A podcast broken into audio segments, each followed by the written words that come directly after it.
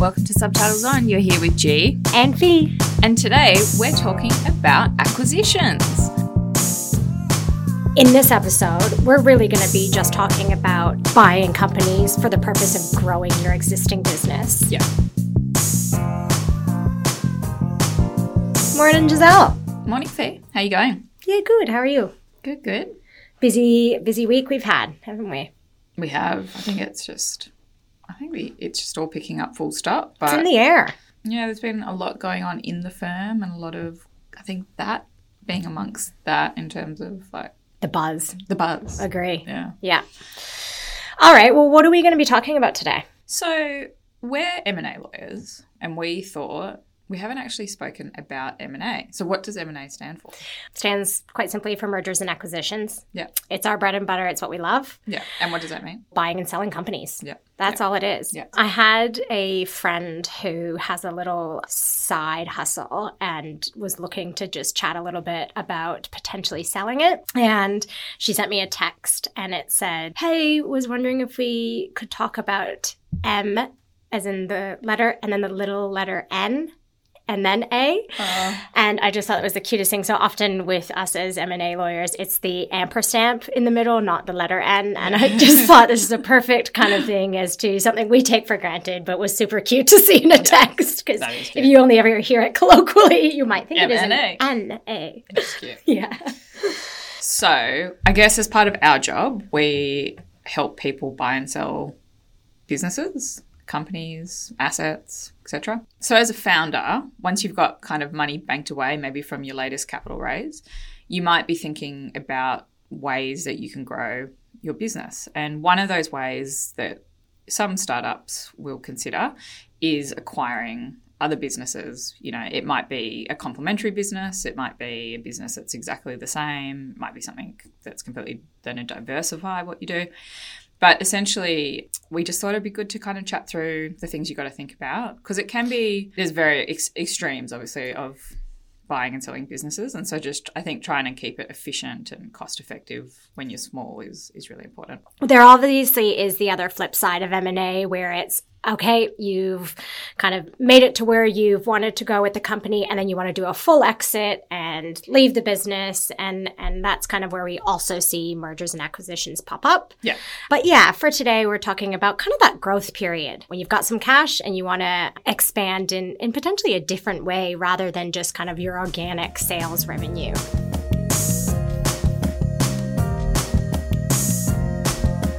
So let's talk about, I guess, the two different types of acquisitions then. Yeah. So you've got share sales and you've got asset sales.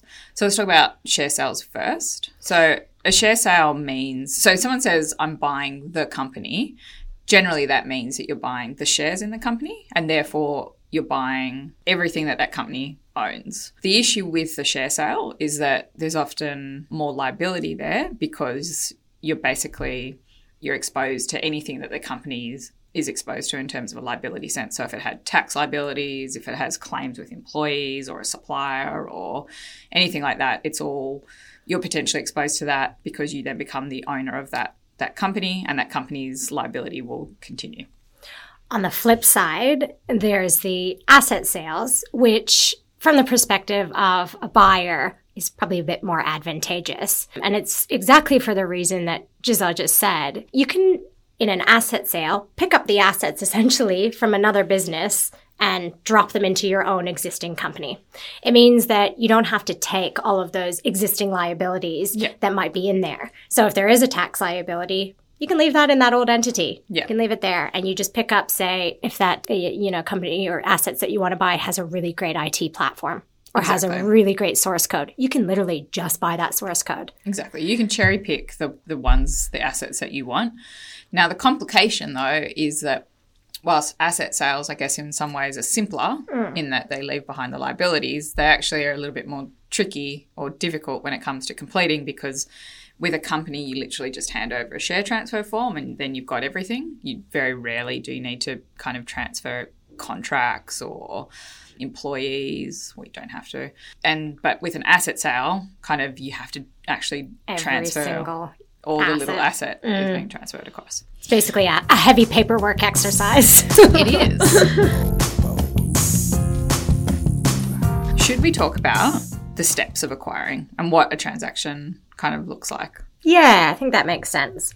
So it can be a really enjoyable process. It's one of the things that we absolutely love. I always say with kind of being an M&A lawyer, we're essentially adrenaline junkies because it is very much a exciting, fast paced process and it can be it can be really enjoyable. The very first thing that we typically ask a client who is buying a company but also someone who's selling it is what is the purpose of this? why are you actually going out and buying and acquiring this company? I think it's actually a question that's really missed very mm-hmm. early on, but is a super important one. Now, that can be for a million of million reasons. In in the context of purchasing and as we're talking in this podcast, for growth reasons, that usually does make sense. However, you want to go even kind of drill deeper and go, okay, you're buying this company for growth purposes, but why this company? Mm. Why these assets? Mm. Why these guys? The reason why is that historically, M&A is not known as being incredibly successful. There's a lot of failure rates in M&A. And the reason I think a lot of it comes down to is you didn't ask those upfront questions. There's a lot of when you do acquire another business, it means they're coming into your business. You can have issues around culture and integration that mm. perhaps if you didn't ask in the upfront and drill down as to why that specific company was was right for you or their values aligned with yours and whatnot, if you took a little bit time at the front, suggest it can probably help carry through the rest of the the deal. Yeah. So that is what I'd say is step one. Yeah. And I guess just to close off that the failure of M and A. I mean, what what's what Fee's really talking about there is it's a transaction that hasn't failed in the mm. sense that it has actually completed. But I guess objectively, when people have gone back to assess whether or not you know that merger of two entities or the acquisition of assets did that achieve what they were setting out to achieve, yes or no. And very often, I think people think that an acquisition will go much better than it does. I think one of the big issues is often cultural alignment and how you get two businesses that previously didn't operate together to then suddenly work together, etc. You can also have issues, you know, for example, if you got a founder of a business and then you're trying to get them to be just as motivated in your business and then suddenly you know you're their boss that can cause issues i mean most of the time it's just people issues because mm. most things in the world are people issues but exactly. but that's kind of what what it's all about. And so yeah really being clear what would what is it about this that would i would say that would make this a success? And therefore what do we need to look at in particular to make sure that that happens? And part of that is making sure you acquire what you think you're acquiring because that's really important and that's where we kind of come into it. But then separately there might be discussions that you need to have with you know change managers or kind of strategy people where they talk about how you integrate you know businesses and things like that. So there's a there's a few different um, fields of expertise that you can call on um, for that. And so i guess just expanding on that G, once you've worked out your purpose and why you're doing it, when do you think it's appropriate to engage your lawyers and your accountants and, and whatnot? Yeah, I mean, look, I think when we're talking about this this stage of acquisition, and like this is this is not we're not talking about somewhere where you are going out and engaging a big corporate advisory firm or a big investment bank to basically have a mandate to go out and find you a business. This is generally you've identified a target and you've probably been talking to the founder. You're mm. you've been in chats with them, so that you're not engaging your advisors to assist in that kind of identification Initial. process. Yeah. I guess it's more once you've you've probably got a gentleman's or gentlewoman's agreement yeah. about what the terms are. Yeah. Now, you might not even have a term sheet at that stage, and we'll talk about that in a second, but it's probably around that time that we would normally see a client come to us and say, Hey, look, I've been chatting to blah. This is what we're thinking. Yeah. Can you help us pull together a term sheet? Or you might already have a term sheet that you've pulled together. So then that's kind of your your stage two or three, depending on when you've engaged someone, but is essentially that term sheet. Yeah and we help a lot with term sheets. Really, all they are is a very short form set of terms on a piece of paper, really, that just set out main things like your purchase price, whether it is that asset sale or share sale. If it is a asset sale, what assets you're actually buying. If if there's any deferred payments, so maybe you pay a bit upfront and a bit later on. Yeah. So kind of your main things that you're setting out. I guess one of the things to be conscious of is often term sheets. The typical view for a term sheet is that it would be non-binding, except for p- potentially a few kind of terms like confidentiality. The reason why it's non-binding is that it just doesn't have the detail to kind of create that binding relationship between the parties. So you're really just saying, hey, as an initial chat, let's put some of these agreement, these terms down on a piece of paper. Yeah. And we intend to now engage lawyers to pull together full form documents, and those documents will have what the agreed terms are in them. So, yeah, and then I guess for, from the buyer's perspective, once you have a term sheet, you would generally then probably start to do due diligence. Sometimes it's a, the other way around. Yeah. Like, I mean, the first thing that probably a seller would say to you is, okay, well, you can't do any DD until you've signed an NDA. So you, you might sign your NDA, but then they'll give you some information about the business. And again, what level of information you need is kind of going to be driven by whether or not it's an asset sale or a share sale. Yeah. Obviously, if it's a share sale, as we explained before, it's there's a, a lot more risk. You're taking on all the liabilities, and so you kind of want to just be more comfortable about what those liabilities are. Yeah. Where a company's not too old, generally that's going to be an easier, quicker exercise because it's not going to be as much to go through. But obviously, for a, an older company, that's going to be a more costly exercise. And again, it just comes down to I think focusing on what the the key areas of risk are, and and a lawyer, you know, can.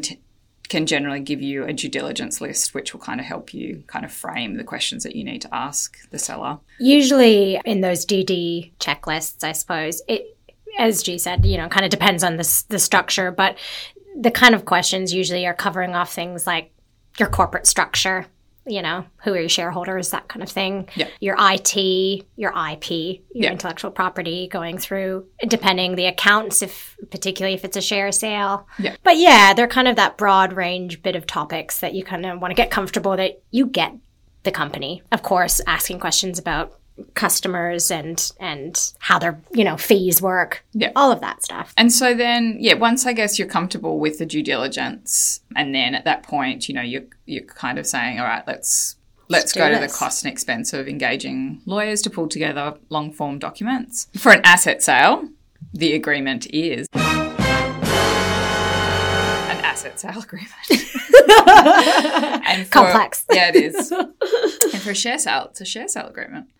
Um, very similar, except that obviously what's being sold in one is the assets and the others the shares. But otherwise, I guess one of the key things as the buyer is well, what warranties are you kind of asking the seller to give in relation to either the assets or the shares?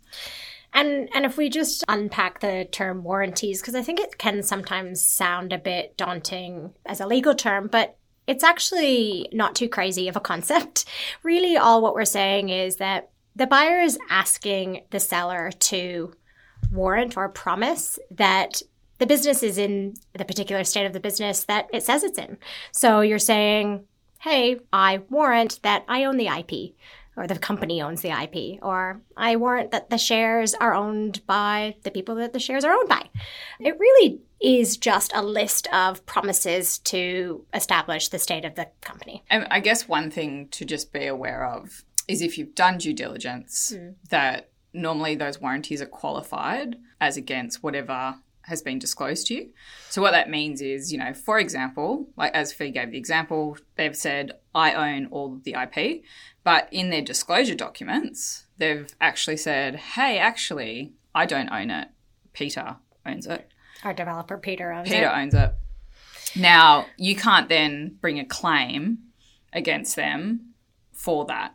Because Um, you've seen it. you've and seen it. You've seen it. They've Yeah. told you. Yeah. He owns it. Exactly. exactly. Unless it was, you know, maybe on a piece of paper at size six font, then I would argue that's not been fairly disclosed and was hidden. But but yeah, certainly that's kind of something to keep in mind. It is the yeah, that's exactly the interplay between that due diligence kind of exercise and then the long form documents. Yeah. warranties. Exactly.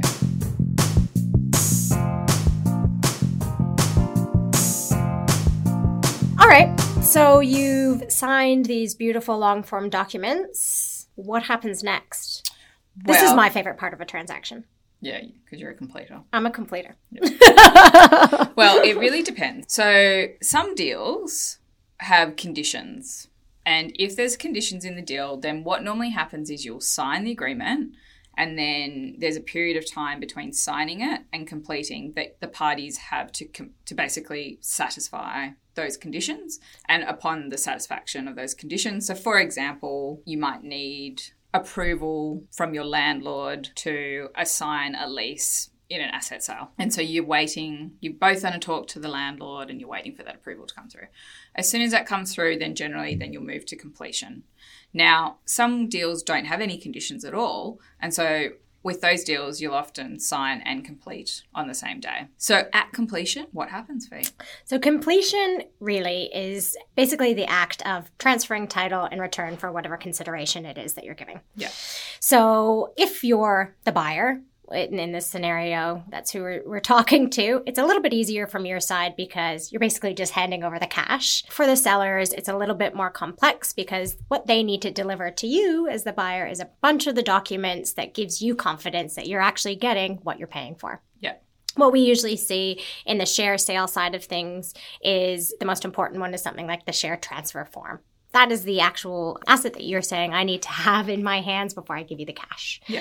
Again, just to hark back to the asset sales being a little bit more complex just from a paperwork perspective, is that you then have to kind of see a transfer for each one of those assets. Yeah. But yeah, so the complete the whole act of closing or completing a deal is really that transfer of the paperwork to feel that you've got the ownership and control of what you're buying in return for that cash.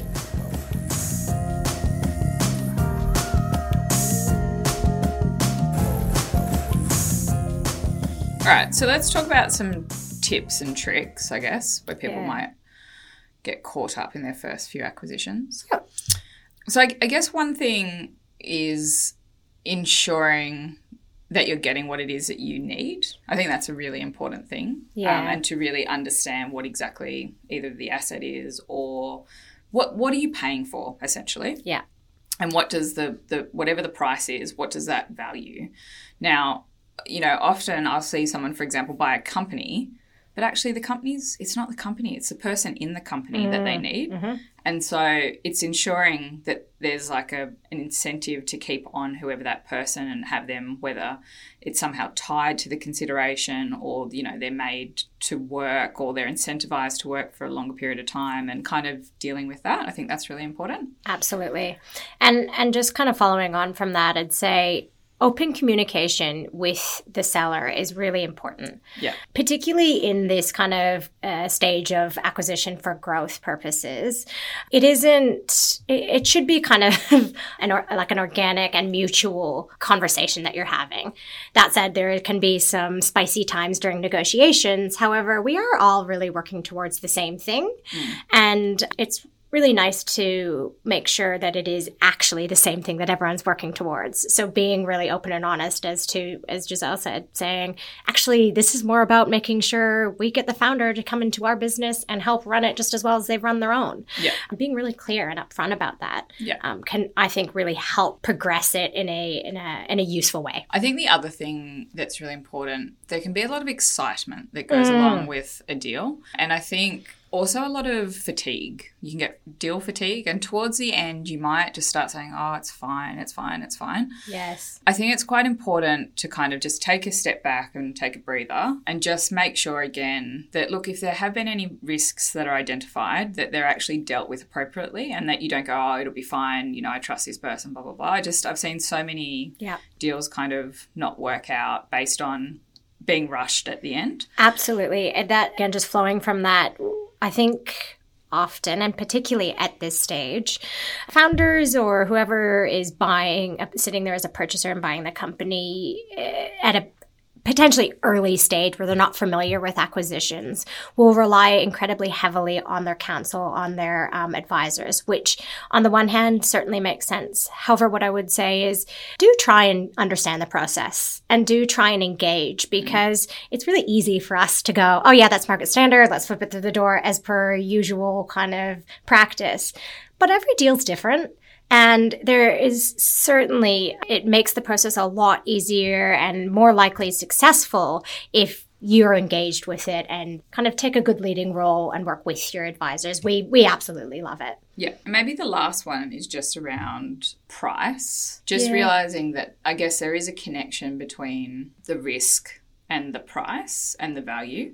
I mean, not in all all instances, but I guess sometimes to the extent that you can't actually get comfortable with something through due diligence and if you're dealing with someone who maybe you know the idea of bringing a warranty claim against them in a few years isn't actually going to stack up i.e. this person potentially has no assets or you know you can't withhold this payment from them etc etc then one way to deal with it is an adjustment to the price Yeah. um, the other way to deal with it is to say, well, hold on, let's hold part of that consideration back. Okay, there's an issue we've identified. For so long as we can get comfortable, let's give ourselves two years to get comfortable when we're in that business, and then we'll pay you that final kind of payment of the consideration. So there's, there's ways to deal with it, but I think that's just something to kind of again not not brush any risks you do identify under the rug, and to kind of deal with them in one of the mechanisms. Yeah, I was just saying, I think that's a great, huge tip is that you are not locked in necessarily to your initial chats about what that deal might look like. It is very much a moving beast. And if you're not comfortable with something, that's completely fine. There are a million ways in which we can deal with it through the structure of the actual deal itself. Yeah. cool. awesome. All right. Well, if you're looking to acquire a company, you know how to come to. So I think that's it for us for today. Of course, if you have any questions, just hit us up on the website, subtitleson.com.